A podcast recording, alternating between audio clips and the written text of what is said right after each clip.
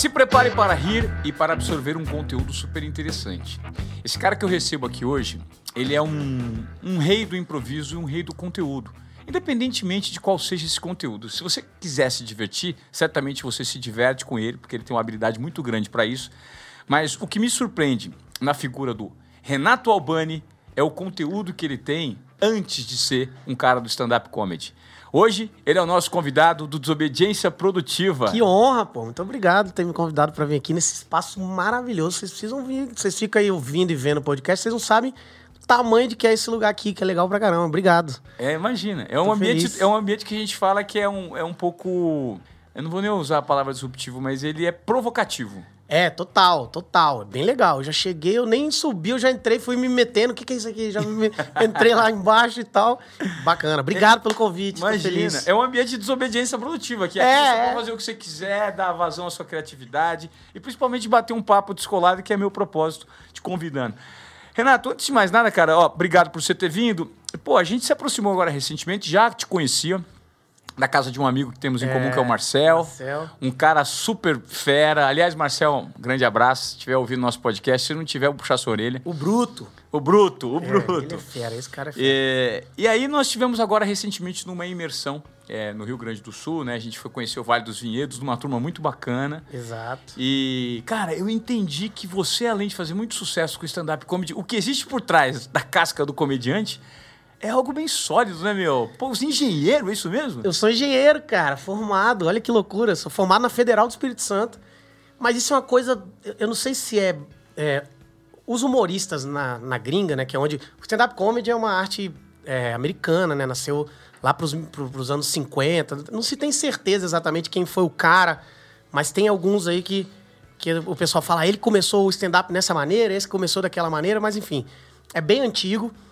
E nos Estados Unidos, que foi onde nasceu isso, os comediantes stand-up são muito respeitados por serem esses caras que confrontam mesmo, que bate de frente, que então teve os caras que foram julgados, que foram a tribunal por ter falado sobre racismo, ter batido mesmo.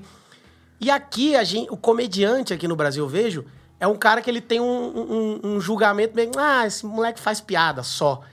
Só que para você fazer piada, assim, para você ter um sucesso fazendo piada, eu acredito que você tem que ter uma inteligência para você saber separar o que vai ser, o que vai passar, né, do ponto de ser piada, porque existe ofensa que não é mais piada, é uma ofensa. E o que você vai poder colocar na cabeça daquela pessoa, se vai ser só risada, você vai criar um pensamento ali, vai colocar alguma coisa, então tem que ter uma inteligência. Então, é, mas é comum aqui no Brasil a pessoa te subestimar quando você é comediante. Então, muitas vezes quando eu falo que sou engenheiro, ou às vezes rolou agora um papo que eu falei sobre esse lance do lockdown, fiz um texto lá no meu IGTV de sete minutos falando sobre, falando sério. O pessoal, nossa, tipo, meio que. Você também fala sério? Fala, Óbvio, cara, a gente é uma pessoa, né? Nós somos pessoas. E a comédia foi um meio que, que eu achei de. Uma arte, né? Que eu achei de expor alguns pensamentos, de fazer algumas coisas, de improvisar, de usar, usar essa expertise da comunicação que eu tenho é, a meu favor e, e dar informações. Então, Sim, cara, comediante, por incrível que pareça, é uma pessoa inteligente. Não, muito inteligente. E o que, o que me chama a atenção é que você veio de um, de um, de um meio muito nichado, né? Que é ser engenheiro. Entre ser engenheiro e ser é, comediante, é, vai, vai para um, um caminho muito, muito oposto, né? Não, Sim. é, e, mas assim, eu faço até essa piada porque hoje em dia é mais fácil de você escolher. Antigamente, na minha época, quando vocês, pô, vai ser comediante mas você é engenheiro. Mas hoje, existe uma, uma estatística que eu criei. 80% dos engenheiros no Brasil hoje são Uber, né? Então hoje não tá tão difícil você fazer isso. Os caras pedem seu diploma para poder na Uber. Na, na, se você for entrar no cadastro, eu tentei. Que se você fosse triste. cadastrar no Uber, eles pedem seu diploma lá de engenheiro, senão vocês não entram. É, Os cara... Você tá fazendo piada, mas, cara, é, é um momento, assim, é, é, como é foda hoje em dia, né? A situação foda. que a gente tá vivendo e como é, profissões tão especiais e que requerem tanta dedicação estão hoje é, mas eu acho que é um momento assim, eu, eu sou comediante há 10 há 11 anos agora e eu decidi viver disso em 2014 ainda tava no cara como as coisas mudam rápido né? Eu venho reparando ainda mais agora que esse lance de estar tá mais de volta vendo as empresas as organizações como estão como lá nessa época que parece que é muito perto mas está distante assim de de postura das empresas 2014 é há sete anos atrás como as empresas. As pessoas falam, não, isso é seu diploma, cara, você vai jogar fora seu diploma. hoje em dia, as pessoas estão. Óbvio que você ter uma informação é muito importante, a gente estava falando sobre isso agora antes de, de começar a gravar. Mas os soft skills, né, que o pessoal chama, que são as outras. As outras é, habilidades, habilidades características, características né? que você pode ter, são muito importantes, às vezes tão importantes ou mais do que o seu diploma de engenheiro ali, uma boa comunicação, uma, uma boa visão do, do macro, uma. Então, é, hoje você decidir ter uma outra profissão além do seu, seu diploma não é mais tão absurdo como antigamente era. E outra, é, a gente vive muito mais hoje. Então eu, eu, me formei com 29, me formei velho, eu fiquei 10 anos na engenharia, por quê? Eu organizava as festas na engenharia. Então foco, né? Não dá pra estudar. Quando e organizar foco, festa, né? É festa, não, meu foco era festa. É, ficou 10 anos na faculdade, bicho? Fiquei 10 anos, o almoço era 1,50 no restaurante, valia a pena. Financeiramente falando, valia muito a pena.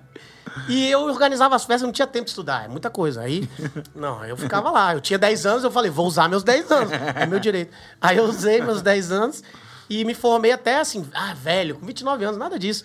É, tem pessoas que se formam com 40, trocam de profissão com 50, 60 sim, anos. Sim. Então, hoje em dia, isso aí não tem esse, ai, velho, novo, é no seu tempo, tá de boa.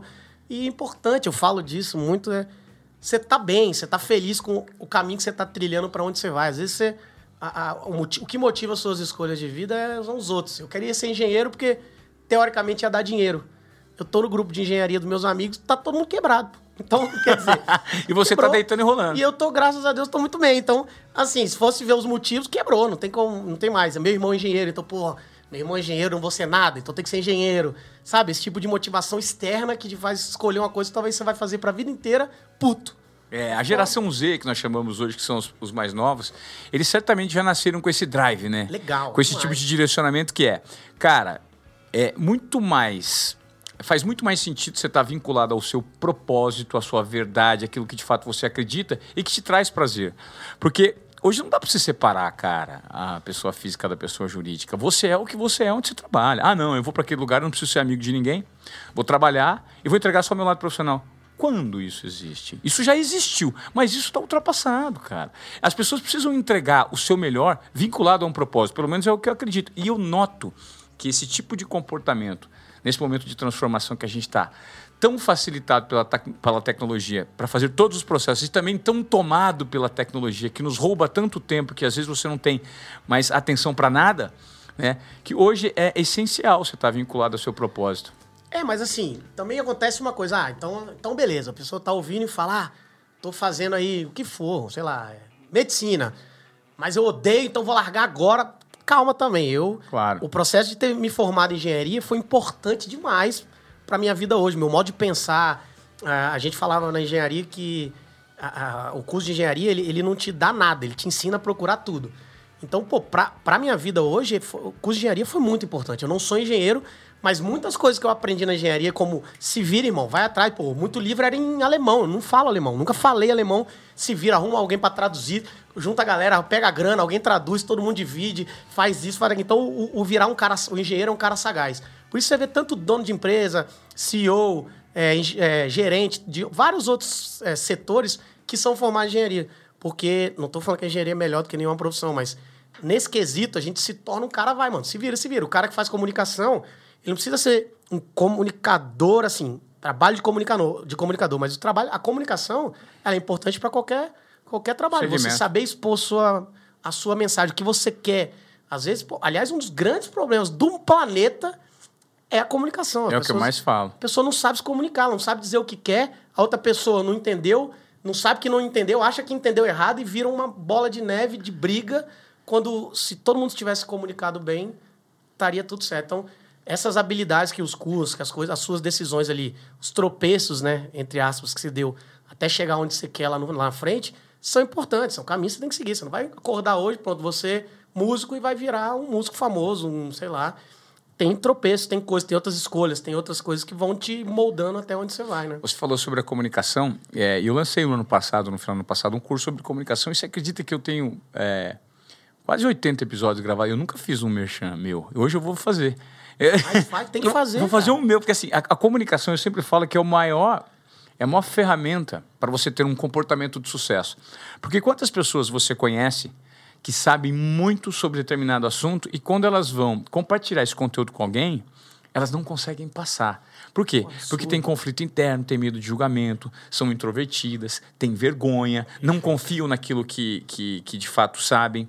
Então, é, é um grande conteúdo que você deixa é, ali escondido, desperdiçado, e que, de certa forma, acaba sendo um, um formato meio injusto. Então, esse é um grande problema que a grande maioria das pessoas tem.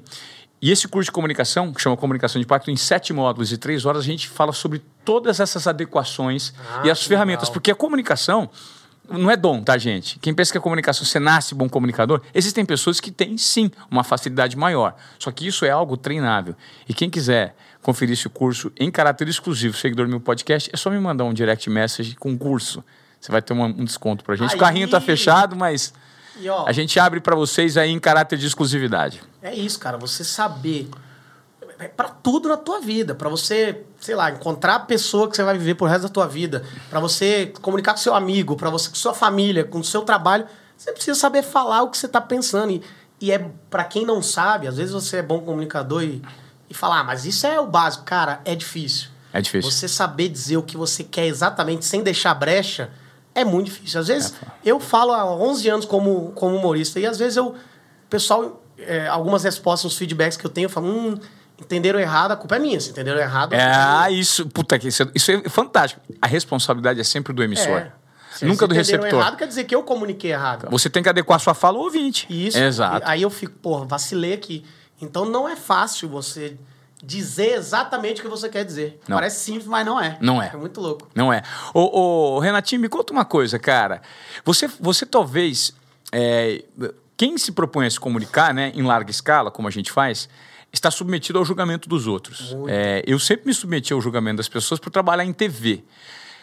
Mas é, eu sempre, eu vou fazer uma analogia agora. Eu sempre falo que a metáfora é muito importante na comunicação, você exemplificar. Mas... Eu acho que dentre os, os esportes de radicais, para mim o bang jump, não bang jump não, é o base jump, aquele que você joga o paraquedas de cima do prédio. Para mim é o mais radical. Jogo par... É, para mim é aquele.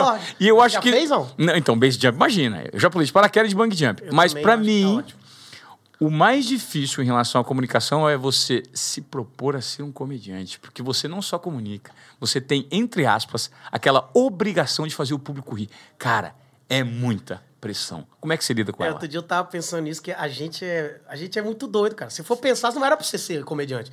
Porque você fala pra pessoa assim, ó, você vai pegar, você vai sair de casa hoje, você vai tomar um banho, vai, se, vai preparar essa noite, você, com sua esposa, com quem for, você vai pagar, eu tô falando, eu tô falando isso, ó, pode preparar, pode tomar banho, pode sair bonitão, pega sua mulher, ou pega seu amigo, pega quem for, seu marido e tal.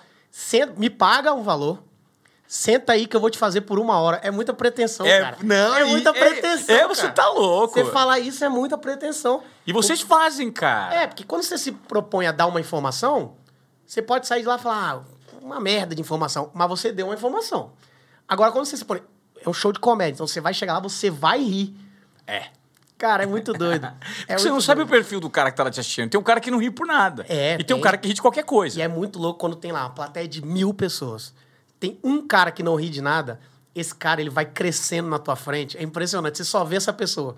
É incrível. Você só vê essa pessoa, você não vê os 999 rachando é. de rir. Você vê esse arrombado que não tá rindo, ele fica crescendo na tua frente, cara. Eu já interrompi às vezes, eu falei, mano, você tá, o que que houve? Você tá num transa, o que aconteceu?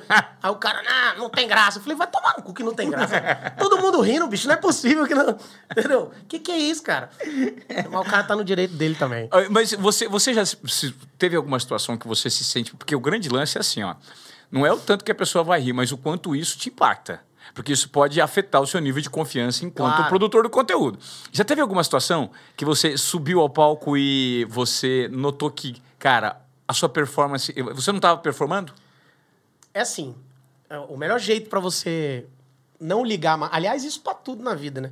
O melhor jeito para você não, não ficar abalado com uma pessoa não rir é isso acontecer mil vezes, né? É você tá. E a gente criou uma noite de teste de piada, que se chama Nathan. Isso já deve ter uns cinco anos já que a gente criou essa noite. Teste de piada. Você só, você só pode fazer piadas lá que você esteja testando. Ou seja, que você não sabe se ela realmente é boa, que você ainda não sabe, não, não tem a, emboca, a embocadura que a gente fala, né? Que ainda você não disse. Então, aquela noite é para você testar, e o público sabe disso. Então, Só eles... que, rapidinho, antes disso, existe uma, um trabalho de preparação e de roteirização enorme que você é, precisa ter. A gente escreve antes.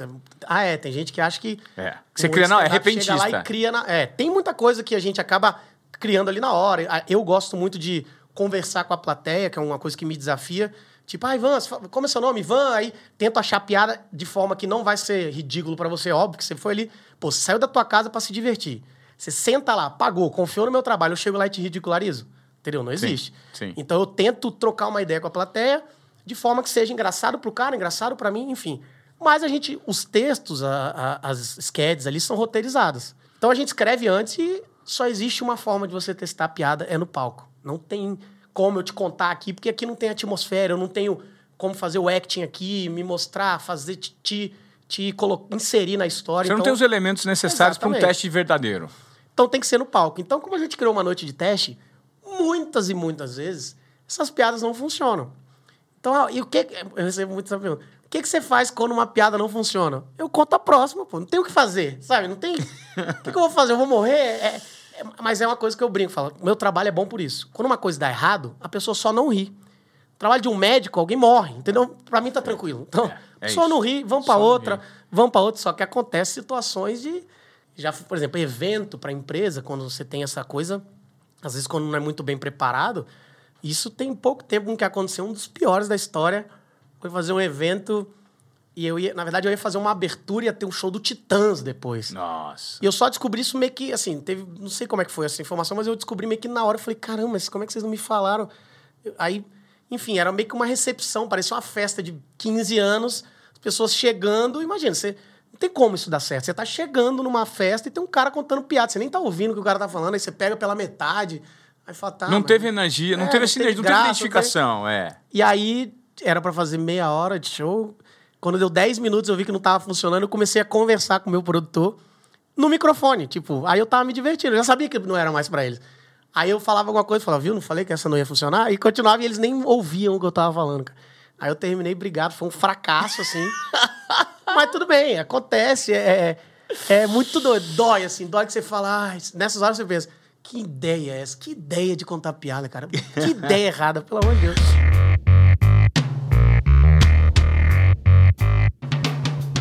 Um contexto de sociedade que a gente está é, vivendo, né, há 20 anos, 30 anos, fazer piada é, tinha um nível de aceitação, né? Certo. Com vários, com vários assuntos.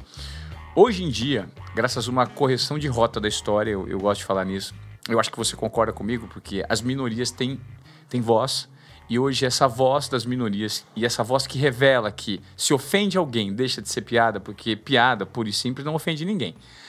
Ficou muito mais complexo você lidar com a questão do politicamente correto em relação a fazer comédia com negro, com gay, com, enfim, com todos os tipos de, de, de, de perfis que nós temos na sociedade hoje? Cara, muito, porque se você vê vários exemplos, eu sou fã, inclusive, mas se você vê os Trapalhões hoje, se você pegar as fitas, os vídeos dos Trapalhões, você é fala, bizarro. cara, não é possível, não é possível a gente...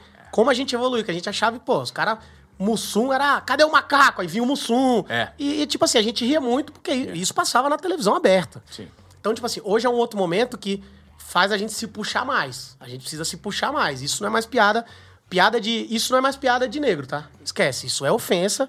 Então agora a gente tem que se puxar mais, tem que saber aonde vai, onde coloca. Então é legal. É, assim, se tornou mais difícil, mas é isso. É por isso que a gente vai evoluir. Se a gente for ficar fazendo esse tipo de piada. Aliás, não só por esses casos, inclusive. Óbvio que isso é, é o fator mais importante, mas essa piada você já ouviu. Mesmo se ela não fosse ofensiva, o que é, tá? Ela não tem mais graça. Já ouviu ela 80 mil vezes. Então eu preciso evoluir como comediante, independente disso. Enquanto ela era, enquanto ela era qualificada como piada, e se ainda o fosse, ela já não teria já mais não teria graça. mais. Só que ainda assim tem o caso de, de isso ser racismo, ser homofobia, ser, enfim, várias outras coisas que você tem que tomar muito cuidado com o que você vai falar e embasar melhor as coisas que você vai falar. Então, até no, no final do meu último show que eu coloquei na internet, eu falo um caso que que eu fiz uma piada de câncer, sobre câncer, porque eu, eu também defendo o seguinte: dá, é possível sim você fazer piada com qualquer assunto. Não é falar, ah, você não pode fazer piada de preto. Posso. Piada eu posso. Ofensa, não. Perfeito. Piada eu posso. Aliás, piada, é o que eu falo isso também. Piada, cara, qual- qualquer um pode fazer uma piada sobre qualquer assunto, desde que seja uma piada de bom gosto, de que não vai ofender o receptor daquela piada, o alvo da piada. Toda piada tem um alvo. Posso fazer uma piada sobre garrafa, o alvo vai ser a garrafa. Sobre microfone, sobre você, o alvo vai ser você. Toda piada tem um alvo. Alguém tem que bater em alguém pra galera isso. Só que esse bater pode não ser ofensivo. Então, às vezes eu fazia essa piada e foi um fato que aconteceu. Eu fiz, fazia essa piada de câncer e sobre câncer e algumas vezes tinham pessoas com câncer na plateia e as pessoas torciam o nariz quando eu fazia essa piada. Nossa, fazendo. E no final do show a pessoa com câncer vinha me agradecer porque eu a piada não era ofensiva, era uma piada ok. E a pessoa falava: você colocou de uma maneira que, que era uma piada. Então eu me senti incluído também no show. Quando as pessoas geralmente pulam a gente, o deficiente no show, o comediante às vezes fala: não vou nem olhar pra esse cara, tal, porque senão o pessoal vai achar ruim. E às vezes, pô, ele, ele já se sente excluído, assim, porque todo mundo olha. a- a- o relato que a pessoa, que eu até conto no show, de uma mulher com câncer me falou sobre essa piada, falou: eu, já tô com câncer. E as pessoas, que ela já tava assim, sem os cabelos, já tava assim, numa fase de tratamento. E ela falou: as pessoas olham pra mim, dá pra ver que eu tô com câncer, todo mundo olha pra mim com dó. Cara, eu já tô com câncer. Eu não quero ninguém olhando pra mim com dó. Entendeu? Já é uma coisa ruim. Então, quando eu lidei, eu, eu fiz aquela piada não ofensiva, uma piada e tal, e, e as pessoas riram, aí ela falou: eu consegui rir também, porque foi bem colocado. Então, às vezes uma coisa que você tem medo, não, não vou me tocar nesse assunto. Cara, você é comediante, toca. Você tem que bater ali. Você tem que ir, você tem que aprender a fazer. Esse é o nosso trabalho, senão você vira o tiozão do pavê. Você, você corre o risco hoje, é, por conta. E, e, tá, e tá aí o, o seu valor intelectual, talvez seja justamente esse. Você é tão inteligente que acaba, por conta dessa inteligência, tendo que construir raciocínios muito tênues que lidam ali, cara. Que estão o tempo inteiro flertando com a tragédia, né? Você, você, você, você é um cara que corre um sério risco de ser cancelado. O tempo assim. todo, o tempo todo. Aconteceu essa semana, é, sobre o lockdown mesmo, eu postei uma... Porque assim, né, a gente tá num momento que... Ó, ó, eu não sei pra quando é que isso vai ao ar, mas assim, fica tranquilo, não vou te comprometer em nada, mas ontem saiu sobre a, a- a anulação da, da condenação do ex-presidente Lula. Beleza.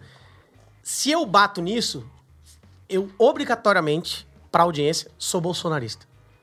Se eu bato no Bolsonaro, obrigatoriamente, pra audiência, eu, sou, sou petista. petista. O que é muito louco. O que não é uma coisa que tem que ser, entendeu? Eu posso não gostar de nenhum dos dois. Eu posso achar que, que é inclusive até meu caso, é, achar que tu- os dois erraram de muitas maneiras. Só que é impressionante como você precisa falar pra caramba pra eles entenderem. Ah, tá bom.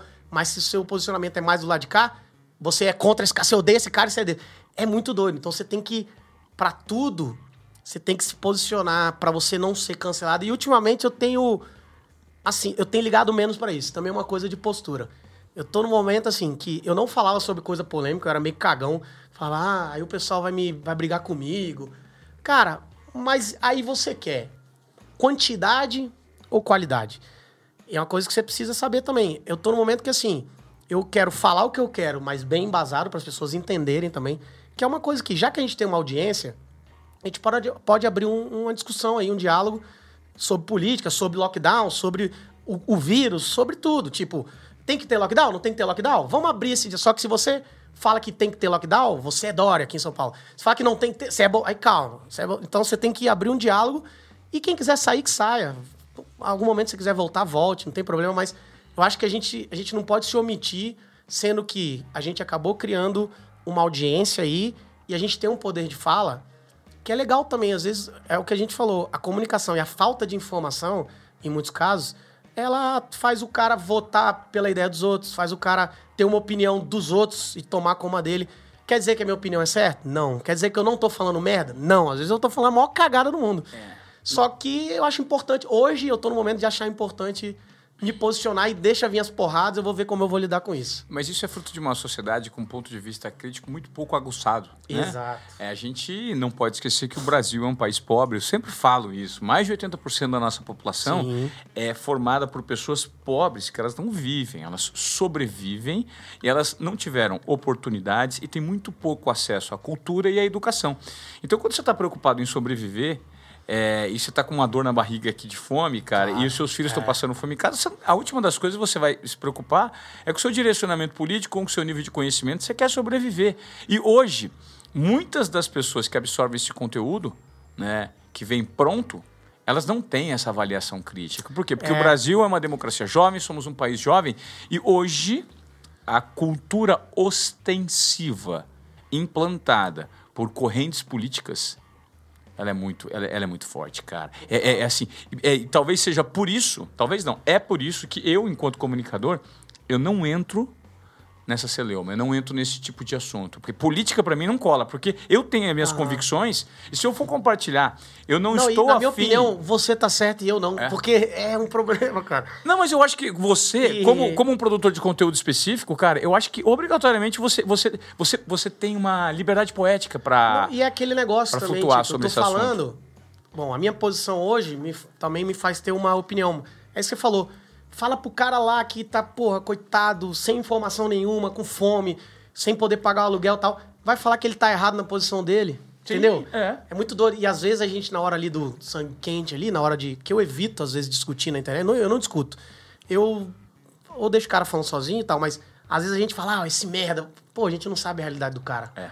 Entendeu? Então, É. já que a gente tem essa capacidade de avaliação, esse estudo, esse, com essa quantidade de informação que a gente adquiriu, a gente que deve fazer essa análise e, e não o cara. Perfeito. E tem uma frase muito interessante que eu sempre trago, já trouxe em outros episódios de podcast. Se você é um ouvinte do Desobediência Produtiva, você já ouviu falando essa frase, que para mim ela é a frase favorita que eu absorvi de um livro chama Reinventando as Organizações, do Frederico Laloux.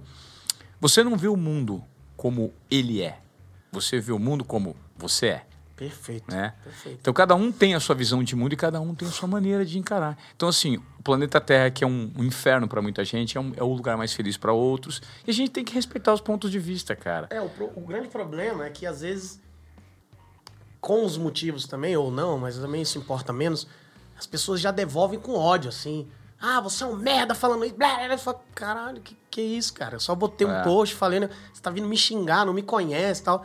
É impressionante. Mas assim, é como é aquilo, né? Cada um dá só o que tem, né? A pessoa, coitada, às vezes ela tá passando por um momento terrível e ainda você, ouve você fa- bot- pos- o cara que ela admira, porque ela me segue, ela me admira de alguma maneira, postando uma coisa que é contrária à ideia dela, ela fica puta mesmo. Eu até entendo isso. Que ela, porra, tô nesse momento, esse cara tá falando isso, olha o que eu tô passando e esse cara falando isso. Ele é um merda, tá? então temos que respirar. Eu tenho que respirar mais na internet hoje. É que eu, eu decidi entrar nessas coisas de. Eu não posso tanto também, essas coisas polêmicas. Decidi falar algumas e agora eu tô tendo esses alguns feedbacks. E a minoria, tá? Mas alguns desses feedbacks eu fico, ah, que é aquela história, né? Quando. Como é que esse povo não tá entendendo isso, né? Que, que, que loucura. Mas é, é isso. Uma loucura. Ô, Renato, você é, recentemente, recentemente, né, faz um certo tempo, você começou a atrair a atenção de muitas pessoas. Você tem, você tá batendo um, um milhão de seguidores no, no seu Instagram. Aliás, quem não segue o Renato é Renato Albani, arroba Renato Albani tudo junto, né? favor, sigam lá. Com I, não com Y. Com isso. Com Eu, eu, eu ia é pedir pra escrever, eu falei assim, cara, vou Com colocar ali Y é é o com Y. sabonete, que inclusive nunca me ofereceu um merchan. Tô aqui esperando. É, Albany. É, sabonetes Albany. Albany. Recebo todo dia uma foto do Albany falando: Olha aí, tomei banho com você. E é só homem que manda, mulher não manda. Ô, ô, ô, Renato, é, você começou a atrair a atenção de muitas pessoas e você passou a ser e frequentar um círculo social. Cara, você é, você é amigo de, de, de pessoas famosas, você é amigo do Neymar, né? Você frequenta algumas rodas. Co- Como é que foi isso para você? E como é que você lida com esse, com, com esse é, ambiente, com esse nível de projeção? Cara, na verdade, isso é uma coisa assim. Eu sou meio boa praça, mas desde criança, assim. O cara. Eu comecei a, a- a frequentar esse ciclo porque aconteceu agora, mas eu sempre fui o cara que era amigo do. Na rua, assim, eu, eu venho da Serra, que é uma cidade do ladinho de Vitória, ali, da Grande Vitória, que é uma cidade, assim, originalmente pobre. Então, mas eu tinha amigos em Vitória, então eu era amigo do cara mais pobrinho e era amigo também do cara mais abastado ali que tinha. Eu Boizão, tive- boizão. Boizão, é. Eu sempre tive essa facilidade de comunicação, de, de circular nesses meios. Só que com aí, com os, os vídeos na internet, com essas pessoas começaram a, a me seguir, eu já seguia, e a gente se encontra. Eu gosto muito de sair, de balada, acaba encontrando e tal. Então, é, eu, eu consegui circular nesse meio, mas não por forçação, de tipo, ah, eu preciso algum dia. Inclusive, é uma piada que eu tinha, aconteceu. Quando eu conheci o Neymar, ele que veio falar comigo. Ele que veio, tava no mesmo lugar, ele, pô, eu assisto seus vídeos. Eu, caramba, eu assisto seus também. Não sabia o que falar. Assisto seus também, sei lá. E aí, o que eu vou falar? Você veio falar. Assisto seus vídeos. É, eu sei. Não, não sei. Enfim, acabou acontecendo, mas eu circulo, cara, lá e cá. É assim, não é uma separação. Agora eu ando com a galera da, dos famosos. Não existe isso. Tanto que, que quando eu saio, tem gente de todos os tipos. Eu tô com a galera ali sempre. É, faço questão, isso todo mundo que me conhece sabe lugar, eu cumprimento, eu tô no lugar, eu cumprimento todas as pessoas que estão trabalhando naquele lugar. É, eu vou num lugar que eu falo muito, vou no Santo Cupido, que é um bar. Os garçons lá são meus parceiros, a gente anda, a gente é brother. Às vezes eu perco mais tempo, perco não, né? Passo mais tempo conversando com o pessoal do bar e trocando uma ideia, e os caras famosos, vem cá, pera aí que eu tô conversando. Conversando com o pessoal. Sim, sim. Eu tenho essa facilidade de, de, de circular, e é uma coisa natural e que não me sobe a cabeça. Ai, olha como é que eu tô amigo de não sei quem. Não, é só assim, por afinidade total, assim. Caso... Você tem uma história maravilhosa, já que a gente entrou nesse assunto do Neymar, que foi o aniversário dele que você foi convidado lá na Sim, França. da França. Com o Cavani. Conta pra gente, essa história é ótima, cara. Vocês vão se surpreender. Olha que loucura. Não sei se vocês lembram, quando o Neymar foi pro PSG, rolou um caso lá, um fato que ele chegou, foi bater um pênalti, o batedor oficial do, do PSG era o Cavani, e rolou um negócio do Neymar, não, me dá a bola, o Cavani não vou dar a bola, e não sei o quê. Acabou que o Neymar bateu esse pênalti, né? É isso. E, e aí no jogo seguinte ele deu a bola pro Cavani bater, enfim. Foi. Com aquela, aquela coisa toda. E foi um puta de um barulho no mundo inteiro É, isso. mundo porque o, o povo adora essa polarização, E né? outra também, eu vou te falar que se- hoje em dia, né? Se eu sou o Cavani, chega o cara querendo bater meus pênaltis, eu falo, não, peraí, pô. Andar na Deixa bicicleta, é, mexendo nas gavetas. Chegou agora, cara. Mas beleza, mas aqui é Brasil. Fui no aniversário do Neymar, tava lá, bicho, tinha uma galera lá, inclusive tava lá o Verratti, o Thiago Silva, o Cavani. Eu falei, meu amigo, se isso aqui fosse um FIFA, eu não, eu não tava no time. Falei, não, aqui a bola, você passar por mim, é só corta a luz. Eu nem tenho coragem de encostar, corta a luz, chegou pra alguém. O Cavani tava ali sozinho, bicho, tomando o meu. Eu encostei nele, falei, irmão, tudo bom? E cobrei ele. Mas desse- em português espanhol. espanhol. Eu cobrei e falei, hermano, que passa? Não deixaram o Neymar bater o pênalti. Comecei a brigar com ele. Aí ele, que foi? Eu falei, não, Neymar, bater o pênalti. Aqui é Brasil. E aí eu comecei a discutir com ele, os caras rindo. Eu falei, pera aí, eu vou resolver essa pra nós. Chegou a hora, gente tava lá conversando. Aí ele tava rindo pra cacete. Eu joguei uma latinha no chão e dei um carrinho no Cavani. Eu dei um carrinho no Cavani. Você tem um carrinho Não nele, derrubei velho. ele, óbvio, mas só de zoeira ele riu. Falei, aqui é Brasília, aqui é Brasília, só pra ele se ligar. Mas não sei se foi por isso, mas meses depois ele saiu do PSG. Aí. que legal, cara. É, é- é- isso, isso chama espontaneidade, né? Isso é conectar pro meio da empatia, né, cara? É, e ele viu que, óbvio, ele viu era uma brincadeira, ele, ele- mas é, é tão, eu gosto de fazer essas coisas meio absurdas assim. Ele falou, cara, esse cara não tá falando sério, mas é engraçado ele ter vindo me cobrar esse negócio. Não, e dá um carrinho numa latinha. Numa latinha, é. Joguei só pra ter alguma coisa pra dar um carrinho. entendeu? E aí ele riu pra caramba. E depois ficamos lá trocando a ideia como se fosse normal. O Cavani ali, o pessoal. Mas eu falei, cara, que momento, né? Esses momentos. São coisas assim, que momentos. Os caras que a gente vê, assim, é fã, futebol, mundial. Eu tava ali vivendo aquilo. E não é uma coisa que eu fiquei. é Óbvio que depois eu falo, cara, olha tudo que a comédia me deu. Até, até a comédia.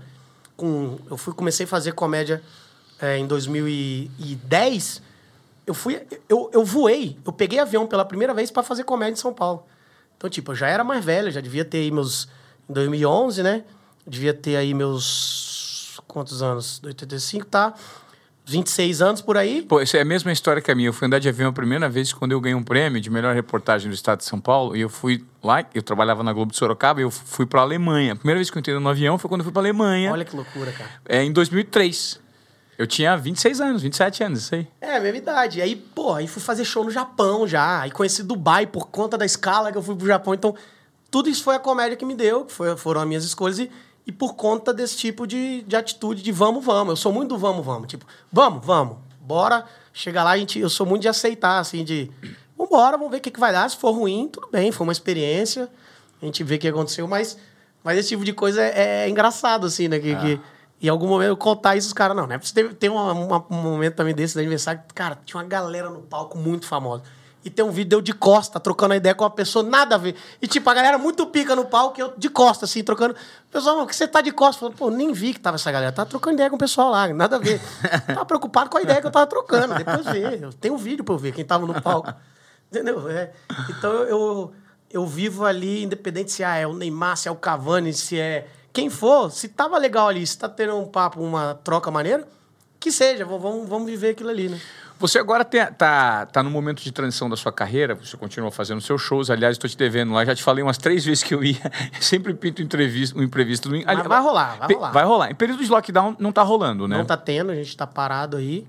Mas... Os seus shows estão aqui em São Paulo, você tá rodando o Brasil inteiro, só São Paulo, como é que tá? Quando possível, a gente tá rodando, assim, com redução, com restrição, né? Com, em alguns restaurantes ali, com tudo, com tudo. A, a gente tá se preocupando com isso, inclusive porque eu ainda não peguei Covid. Caso eu pegue, eu tenho que travar minha agenda também, por, por vários outros motivos, não só por causa de agenda, claro. né?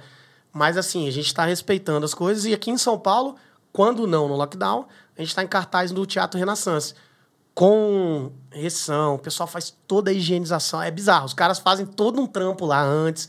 Vocês entram separadinho para sentar, é duas cadeiras, duas vagas, duas pessoas, duas vagas. É, é bem feitinho. Então a gente está em cartaz em São Paulo. Só que nesse momento estamos parados. E nesse período de transição que eu falava que você está vivendo, até por conta desse encontro que a gente teve, né, nessa imersão que a gente fez lá na, na Serra Gaúcha, junto com o pessoal da Polo Palestras, o Denis, um pessoal maravilhoso, você está começando a desenvolver a sua jornada como palestrante. Como é que está a sua conexão com o assunto e com a transformação que você pretende gerar por meio do seu conteúdo de palestra, Renato? Que foi de novo uma por acaso assim, né? Foi foi por um podcast que eu estava fazendo com o Walter Longo, com o Flávio, com o Thiago Negro, com uma pessoa, com o pessoal lá. E aí a gente foi falar sobre, sobre coisas de tecnologia e tal. E os caras falaram, cara, você não dá palestra? Eu falei, não, porque essa coisa também que eu tinha um pouco de preconceito, que ah, palestra é chato, né? A gente até fazia essa piada. Você faz comédia, mas hoje você deu uma palestra aí, né? Porque ninguém é, riu, a gente é, fazia essa piada. Exatamente. E não tem que ser, né? Hoje em dia, meu irmão, a informação deve ser passada, inclusive se você tiver um, um senso de humor legal, que, que utilize isso, né? Que é um bom, uma ótima ferramenta para passar informação. E, e, acabou acontecendo, deu, cara, mas eu não sei se uma palestra. Cara, óbvio que dá, essa, essa forma de você lidar, que é, que é o empreendedor da felicidade. Eu sempre achei que eu tava fazendo esse lance das festas, inclusive, é, é muito louco isso que eu tava na engenharia e eu vi essa, esse gap de da galera é, é, estuda, estuda, estuda, mas as festas eram muito mal organizadas, era a galera o que era para ser um escape do negócio que, pô, o pessoal que tá na faculdade estuda pra cacete, tem, tem aquela coisa ali. O negócio que era pra ser um escape, tudo era muito bem feito. Isso era uma bosta, era muito mal feito. Então eu falava, não, a gente precisa organizar o nosso lazer também, que isso é tão importante quanto né, o, o a descompressão, né, que o pessoal fala. Claro. É tão importante para você estar tá com a mente livre, para você fazer as coisas. Então, quando eu vi que eu estava empreendendo coisas relacionadas a isso, na realidade, eu estava empreendendo em coisas que eram importantes para mim, na minha vida, que eu via como sendo importante para mim e que acaba sendo importante. Esse negócio da. Ah, virei comediante, eu já tive banda, eu já tive. Eu tenho, eu tenho um restaurante. Tenho, tudo coisas que eu, que eu acho e esse restaurante eu escolhi que fosse um grande restaurante em Vitória, que é na minha cidade, porque eu sinto essa escassez lá. Qual Poderia... que é o nome do restaurante? Eu tenho um Paris 6. Ah, um Paris 6, é uma franquia. E tô abrindo um, um, Santo Cupido, que é no mesmo lugar. E assim, eu senti essa... Eu poderia ter aberto aqui, eu poderia ter aberto em qualquer outro lugar. Eu viajei o Brasil inteiro, eu conheço. Só que a minha cidade, eu sinto essa escassez, essa, essa falta de ter coisas assim, de colocar a Vitória no mapa. Isso é uma coisa que eu tenho uma... Eu preciso disso, pessoalmente? Não. Sinceramente, não. É, mas eu sinto que que é importante para mim colocar essa cidade que, que é tão legal, que é tão maneira. É uma micro é, Rio é, de Janeiro que deu certo, né? Que deu certo. Cara, Vitória é inacreditável, Vitória. E às vezes eu fico puto quando eu falo Vitória, o pessoal. Ah, não, não, não mas, mas, onde é? Eu falo, pô, onde é o cacete, caralho? É aqui, é, entendeu? aqui, é no Espírito Santo, é Sudeste e tal. É. Então eu sinto essa vontade, às vezes não é por, por mim. Então, às vezes a gente. É, esse lance de você tá, tá feliz e tá bem com o que você tá fazendo independente, eu já tive na engenharia sem querer estar, tá, mas eu achei momentos e coisas ali dentro que me satisfaziam, que me faziam bem, por eu saber que aquilo era uma parte importante do meu caminho. Então, o que acontece muito nas pessoas é, eu quero fazer alguma coisa, mas tô agora fazendo outra, então minha vida tá uma merda. Você tem as duas chances de pensar, passar esse tempo puto ou achar algo interessante e crescer como pessoa e até acrescentar e somar coisas no seu meio ali porque você precisa passar por isso, são processos. Todo mundo quer ter o resultado, mas ninguém quer passar pelo processo, quer carregar a pedra para construir a, o castelo lá na frente. E pouco quer dar tempo ao tempo, né? Exato, a gente é muito imediatista. A gente, ai, preciso que aconteça. Ai, mas tem dois anos já que eu tô fazendo. Porra! Calma, cara. Calma. Se é. tivesse dez, calma, cara. Você tá fazendo, você tá dando tudo, você tá, tá com planejamento, vai acontecer. Não sei quanto tempo vai demorar, mas e, vai. E tem uma fala que é assim, ó, quanto tempo vai demorar? Eu não sei mas o tempo que tiver que levar. Exato, perfeito. Né? O tempo que tiver que levar. Então, às vezes, nós, seres humanos, a gente acelera os processos, né? E, cara, o tempo, ele, ele, ele vai se explicando por si só e as oportunidades vão aparecendo por si só. Então, se você está aí agoniado com o que você estiver fazendo, calma. Isso é uma dor não só sua, é minha, do Renato, é de todo mundo. No desenvolvimento de uma jornada. O importante é você curtir essa jornada. Se você não está vinculado àquilo que você gosta, vai procurar algo que você gosta. É, ou de tem uma repente volte um tempo para isso. A galera fala muito, porra, quando você vai encontro com os amigos antigos, de uma época fodida, tá? Que seja. Fala, pô, naquela época a gente era feliz e não sabia. Porque na época você tava puto. Aí agora você fala, pô, tinha coisa legal lá. Então aproveita na hora. Eu falo uma frase muito que parece que é. Essa frase é dita, parece que você tá ofendendo a pessoa. Que é assim, mano, cada um tem o que merece. E não é uma ofensa. Isso é uma realidade. Cada um, você tá exatamente onde você trabalhou para estar. Você pode estar num caminho de estar em outro lugar melhor, mas agora você está exatamente onde você trabalhou para estar e você está trabalhando para estar em outro lugar, que vai trabalhar para estar em outro lugar. Então, cada um tem o que merece, exatamente. E sabe o que é muito louco? Eu estava conversando, inclusive, com o Marcelinho hoje. É, isso é muito fruto de um programa de meditação que eu fiz recentemente. Passei a meditar por conta desse programa, que é os 21 Dias de Abundância do Deepak Chopra. Legal. E a, a principal mensagem que existe é, é, tudo o que você busca e tudo o que você precisa está dentro de você. É impressionante. Só que você precisa encontrar esses caminhos, né, cara? E a partir do momento que você está muito preso com tudo que aconteceu e poderia ter sido diferente no passado, ou você está projetando expectativas no futuro, você deixa de se conectar com o presente, que é o momento mais importante, né, é cara? o único, né? É o, o melhor lugar é aqui e agora, É, né? Exatamente. E é muito. Isso quando você descobre essa informação, que é uma coisa que aconteceu na minha vida, é um chefão que você mata, né? É uma fase que você passa ali quando você Exatamente. descobre que tá tudo. Porque a gente tem essa mania, todo mundo inicialmente tem essa mania. Ah, porra, era pra ter sido eu, mas foi não sei quem que fez não sei o quê. Cara, foi você. A parte. Tudo que aconteceu de bom na tua vida foi você. Tudo que aconteceu de ruim na tua vida foi você também. Agora é, é você acreditar nisso ou não. Você pode não acreditar e continuar reclamando e botando a culpa nos outros, aí é uma opção sua. Ou você pode começar a refletir sobre isso e falar, putz, o que, que eu fiz pra estar onde eu tô, de bom e de ruim? O que, que eu posso fazer mais? O que, que eu po-" Vai te ajudar, cara, vai te levar pra um outro patamar de consciência, isso eu não tenho a menor dúvida.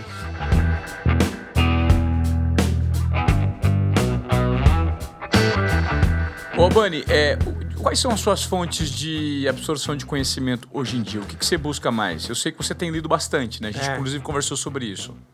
Cara, agora, eu tô lendo um livro agora, eu não, ai, não tô conseguindo lembrar o nome do livro, mas é do Osho. Que assim, outro dia eu tava no aeroporto, cheguei muito tempo antes, eu preciso comprar um livro que eu vou ler em uma hora. Fui caçando, caçando, peguei um livrinho do Osho, que ele, são 60 é, parábolas. Que, é o, que tem muito a ver com o que você falou, falar, a metáfora é muito importante. Ele, inclusive, atribui o grande sucesso da Bíblia porque a Bíblia ela é feita de parábolas, de metáforas. Ela te ensina falando histórias que você fala. Essa, moral dessa história, tal mensagem. Vou contar outra história. Moral dessa, tal mensagem. Então, e você aprende muito mais assim, quando, Claro. você, quando você dá metáfora, quando você dá parábolas. Então, eu tô. Cara, eu, eu costumo ler de tudo, assim. Eu aliás, eu costumo ver pessoas que eu gosto, que eu acho interessante, falar, o que, que você anda lendo? Aí, pô, beleza, vou ler esse livro aqui. Não tem nada a ver comigo, mas vou ler pra ver se eu gosto. E outra também, tá? se você não gostou de um livro, você não é obrigado a terminar esse livro. E isso faz muita gente parar de ler. Ah, eu comecei a ler um livro, vou ter que ir até o final. Aí o livro é um Não, saco. cara, não A engatou. Odeia, odeia ler por conta daquele livro. E existem alguns livros também que eles demoram, viu, gente? É, o livro, o livro você lê 30%. Se você passar daqueles 30%, depois ele se transforma e vira uma delícia. É. Você tem que ter um nível de paciência. Então, assim, tente ler pelo menos até 30% de Sim. um livro para você ter a certeza. Se não, compra outro, Ou cara. pra outro, vai pra outro. Então, nesse momento eu tô lendo esse livro agora, esse livro do Osho. Cara, eu preciso lembrar o nome desse livro, mas não vou lembrar. São 60 histórias, enfim. Assim, no final das contas é que tá tudo dentro de você, assim. Tudo depende de você, é só você. E é isso, mano. é Pegar a rédea e ir atrás. Mas eu também leio é, ficção. Eu, cara, eu leio de tudo, assim. Vejo muita comédia, obviamente. Só que eu tento ver muitas coisas também não relacionadas à comédia, mas o que pode ser tirado da comédia, de comédia dali. Que é como se comunicar, que é pra tentar beber de outra água ali, Sim. de outra fonte, pra vir pra comédia também, né? A comédia é o que eu sei fazer, é o que eu gosto de fazer. E, aliás, eu, eu, eu gosto de falar sério, né? Eu gosto de. Mas eu, eu gosto de fazer piada. Se eu puder fazer piada sobre as coisas sérias e passar informação com isso, perfeito. Que é uma coisa que eu sempre, desde criança, cara, o professor que eu mais gostava era o mais engraçado. O filme que eu mais gostava, comédia. Co- então isso é uma coisa que eu amo. Não tem como fugir disso, eu gosto disso. As coisas que mais me marcam na minha. Cara, é muito doido isso. Que tem momentos que não tem nada a ver na minha vida, mas me marcaram porque dali teve uma coisa muito engraçada que aconteceu. Porque isso tá enraizado, eu amo a comédia, é uma coisa minha. Então eu não posso ignorar isso, né? É, sua intuição está muito vinculada à comédia, né? A maneira de se comunicar por meio do, do riso, da, da leveza. Que é um gatilho, é, é, inclusive fisiológico, né? Que te, te linka aquilo ali, né? Porra, se eu te der um exemplo que você vai rir, você vai, provavelmente vai lembrar, ou te vai te emocionar também, Sim. né? Que vai te fazer chorar, você vai lembrar muito daquilo que são emoções. Né? O, a, a, risada é uma emoção muito forte, a, a, o choro é uma emoção, é uma emoção muito forte, te arrepiar é uma emoção muito forte. Então, então, esse tipo de emoção, principalmente a risada, é, me causa um efeito muito bom. Assim. Esse é o segredo do storytelling, né? Esse é o verdadeiro segredo. Quando você consegue se apropriar do seu, do seu conteúdo e formatar ele dessa forma, porra, e aí é. o, negócio, o negócio vira. Ô, ô Renato, pra gente terminar aqui, é, qual é a dica que você daria hoje para as pessoas que estão aí no momento de transformação, meio perdidas com esse excesso de conteúdo que é, a internet proporciona, né? É, eu, recentemente, eu fiz um curso, um masterclass do Malcolm Gladwell, que é um cara que eu sou muito fã. Eu li muitos livros dele. É, e, e o Malcolm diz o seguinte: se você quiser se diferenciar das pessoas, não use como única fonte de informação a internet. Porque existe um algoritmo ali por trás que vai te entregar só aquilo que a maioria das pessoas já sabe ou seu nicho específico está cansado de saber. Então, se você quiser hoje absorver conteúdo genuíno e verdadeiro, se propõe aí para uma biblioteca. E para muita gente que não sabe, uma biblioteca ela é organizada por índices e por o posicionamento dos livros que se você tá se você quer ler sobre jardinagem tem um livro lá sobre jardinagem o livro ao lado de jardinagem ele é um pouquinho parecido com aquele mas com conteúdo diferenciado em, ah. em, em pouca coisa e o do lado é a mesma coisa assim vai por ordem de, de sinergia de assuntos então as pessoas não se propõem a ir para uma biblioteca. E muito do conteúdo que existe em livros não está disponível na internet sabe? As pessoas sim, não usam sim, isso como sim. fonte de informação, porque quando você entra numa biblioteca, não é o algoritmo que decide, é a é, sua curiosidade. Perfeito, perfeito. Né? É super interessante essa, essa provocação. Então, qual é a orientação, assim, ou sua provocação que você deixaria para as pessoas que estão no momento de transformação, que querem usar esse, esse espírito de desobediência produtiva para, sabe, para ser mais feliz em relação ao próprio propósito mesmo? Cara, assim, que eu posso falar sobre experiência. A gente. Às vezes a gente quer dar uma puta mensagem, né? Rola muito isso. Não, a minha mensagem é. Pá, pá, pá, e pro cara ficou distante, assim, né? É. Ficou distante pro cara, caralho, isso aí vai ser foda pra mim fazer isso. É. Mas assim, eu vejo por, pela minha experiência de, de hoje ter chegado num lugar, assim, de sucesso na minha profissão e poder hoje é, criar outras coisas que eu sempre quis, poder estar tá aqui, poder circular em lugares é, cara, calma e aproveita o que está acontecendo agora e não para nunca. O importante é que às vezes você quer se comparar com a velocidade do outro, quer comparar e, e, te desanima, né? Eu gosto de correr, se eu for comparar com o Bolt, eu tô fudido. Então Sim. nunca mais vou correr. Então, é, é não se compara, aproveita o que está acontecendo na sua vida agora, porque isso que está acontecendo agora pode ser a pior merda que está acontecendo na tua vida.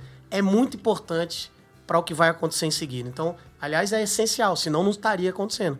Então aproveite isso e calma, tenha paciência que vai acontecer. Agora, você que esperou e ouviu até agora o Renato Albani falando de forma séria, meu amigo. Eu não podia. Você me desculpa, mas vamos ter, a gente tem que terminar rindo, cara. Eu sei. Conta alguma coisa pra gente aí. Eu, eu quero ouvir uma piada agora de improviso. Piada? Piada? Será que eu vou contar uma piada? não, conta um caso aí pra gente. Ou vai. alguma coisa que. Caralho, deixa eu ver um caso que não seja muito pesado também. Não, não tem problema se for pesado também, não. Manda bala. Porque se você esperou até agora e você é fã desse cara, você vai curtir pra caramba, porque você já conhece. Agora, se você não conhece, você vai se surpreender. Já tô metendo pressão na cabeça dele. Olha esse cara, velho.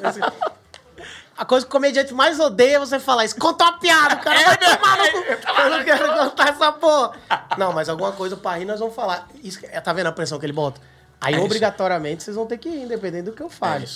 É Eu amo essas piadas de... Aliás, o meu primeiro ídolo da vida é, foi de comédia, assim, foi o Ari Toledo que eu não conheço pessoalmente, cara. Que droga. Nunca aconteceu da gente conseguir. Agora ele tá, pô, enfim, isolado, obviamente. Vai ser cada vez mais difícil. Ele tá vivo ainda? Sim, é vivo, é vivo, é vivo. Caramba. E eu, eu pegava a grana do, da, da, minha mãe escondida, assim, né? Isso não é roubar, é pegar grana escondido. E pra poder comprar revista de piada do Ari Toledo. Então eu era uma criança e tinha uma piada Nem sei se pode ser contado dessa maneira hoje, mas não interessa, não é minha. O que que acontecia?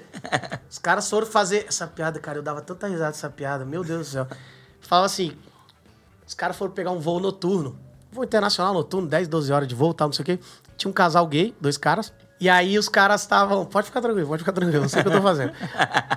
E aí um cara, pô, aquela coisa, né? Voo noturno, fetiche, acontece. O cara falou, a gente podia transar agora. Aí os caras, não, o outro, não, pô, tá doido. Não.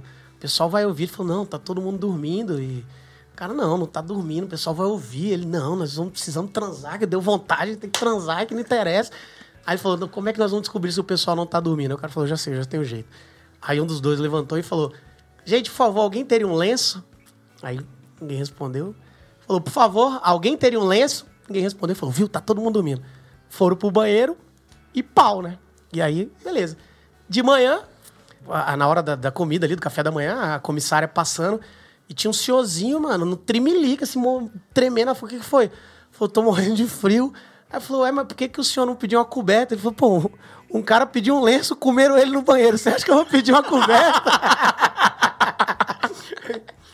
Essa piada, Essa é cara. boa, mano. Eu me matava de rir quando eu vi essa piada. Pediu lenço comer. Pô, comeram ele no banheiro. Você acha que eu vou pedir uma coberta? Imagina o que eu vou fazer comigo. Que bosta, cara. Muito bom. Como é que alguém pensou nessa história? É muito boa essa história. Ah, Albani, obrigado pela sua participação. Ó, rede social, arroba Renato Albani, um cara gente boa, disruptivo, desobediente, produtivo e que veio aqui contribuir com o nosso programa. Que prazer, cara. eu que Obrigado. agradeço, prazer é meu. Gosto de, de trocar ideia. É rápido, né? Passa rápido. Passa voando. Mas, pô, obrigado, obrigado. E parabéns pelo espaço, parabéns pelo podcast, parabéns, parabéns pelas informações. Tamo junto. É isso, senhoras e senhores, que craque, hein? Renato Albani no Desobediência Produtiva.